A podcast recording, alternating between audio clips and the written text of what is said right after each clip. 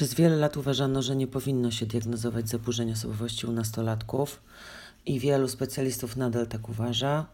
Uważają, że nie wolno, ponieważ osobowość się nadal rozwija. E, w związku z tym taka diagnoza miałaby być nierzetelna, niestabilna, zmieniałaby się. E, no i też z powodu stygmatyzacji spowodowanej taką diagnozą uważają ci specjaliści, że zaburzenia osobowości nie da się wyleczyć. Natomiast współcześnie wiadomo, że tak nie jest. W tej chwili mamy bardzo dużo dowodów na stabilność i rzetelność takiej diagnozy, tej diagnozy zaburzenia z pogranicza u młodych ludzi. Wiemy też, że zaburzenie osobowości może być leczone i właśnie wczesna interwencja jest efektywna. Takie zaburzenie osobowości w nastoletniości jest powiązane z bardzo wysokim ryzykiem samobójstw i samouszkodzeń i naprawdę warto jak najwcześniej udać się po pomoc. Pamiętajmy, że mm, od 8 do 10% osób z zaburzeniem z pogranicza umrze śmiercią samobójczą, więc to naprawdę nie są żarty, a często rodzice, nie wiedząc o tym, że dziecko e, czy nastolatek ma taki problem, mm, to składa to na karb charakteru, i wtedy właśnie ta stygmatyzacja się zwiększa, bo dziecko rośnie z takim przekonaniem, że powinno być inne, jest złe, może nawet zacząć nienawidzić samego siebie czy samą siebie. No, taka diagnoza właśnie zdejmuje tą, tą winę z tej osoby. Oczywiście trzeba podkreślać, że to nie jest tak, że ktoś ma borderline i w związku z tym może się zachowywać impulsywnie czy wybuchać odpowiedzialnością tej osoby jest pracować nad tym i to zmieniać. No ale wszelkie zachowania mm, impulsywne czy nieefektywne nie są winą e, tej osoby, tylko tego, że cierpi ona z powodu bardzo poważnego zaburzenia. Mimo wszystko, kiedy dowiadujemy się, że nasze dziecko e, ma zaburzenie osobowości z pogranicza, jest to dla nas bardzo trudna informacja. Z jednej strony wiemy, że coś z dzieckiem jest inaczej niż z innymi dziećmi, ale często wydaje nam się, że to, a, to okres dojrzewania, przechodzi trudny czas, może w rodzinie coś się działo, może w szkole coś się działo. Natomiast po diagnozie wiemy już, że to nie jest tak i że potrzebna jest pomoc specjalistów i zdajemy sobie wtedy sprawę, że musimy zmierzyć się z bardzo trudnym problemem. Więc taka, takie działanie, uznanie tej diagnozy, pójście po pomoc wymaga też dużej odwagi od rodziców.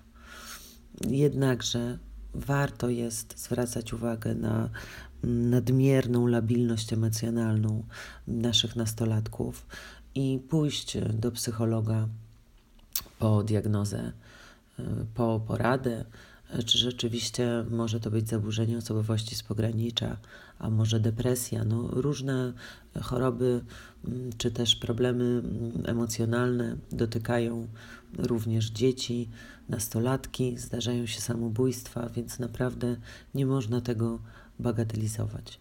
No i wtedy specjalista zrobi wywiad, testy diagnostyczne, i wtedy możemy dowiedzieć się, co tak naprawdę się dzieje, i wtedy możemy zacząć po prostu terapię.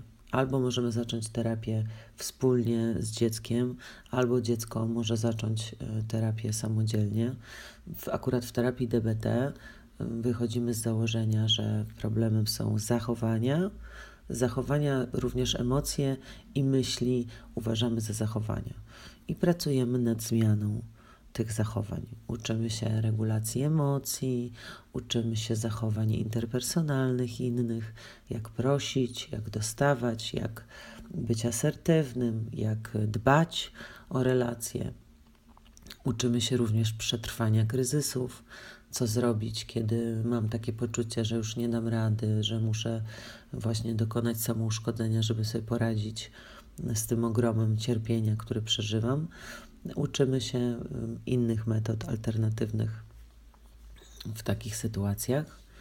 No i oczywiście uczymy się uważności, bo uważność jest podstawą wszystkiego, bycie tu i teraz, prawda? Jeżeli dziecko ukradło cukierek, no to ja mogę albo sobie powiedzieć, dziecko ukradło cukierek, albo mogę sobie powiedzieć, moje dziecko skończy w więzieniu. Jak widzimy, różnica jest znaczna, a w uważności uczymy się właśnie postrzegać rzeczywistość tu i teraz, taką jaką naprawdę jest, i uczymy tego zarówno rodziców, jak i nastolatków. Mamy różne możliwości. Y, Niedługo pewnie ruszymy z grupą dla nastolatków i ich rodzin. Oczywiście staramy się też y, nie oceniać. Robimy wszystko, co w naszej mocy, żeby nauczyć y, osoby, z którymi pracujemy, nieoceniania, dlatego że w tej całej sytuacji nie ma winnych. Zarówno rodzice nie są winni, jak i nastolatki nie są winne. To po prostu układ różnych czynników sprawia, że te problemy się pojawiają. Więc zamiast się obwiniać, warto jest po prostu przyjść na trening DBT, nauczyć się nowych zachowań poprawić relacje w rodzinie, pomóc nastolatkowi z trudnymi emocjami, radzić sobie tak, by rozwinął się w lepiej radzącego sobie mm, dorosłego. Także zapraszam. y, Na stronie macie telefon do Magdy Augustyniak, która y, przyjmuje zapisy na grupę rodzinną, czyli y, nastolatki i ich rodziny. Znowu będzie to grupa DBT. Nie będziemy roztrząsać przeszłości, będziemy zajmować się teraźniejszością, czyli co zrobić, żeby lepiej nam się żyło tu i teraz. W DBT też jesteśmy dostępni pod telefonem pomiędzy sesjami.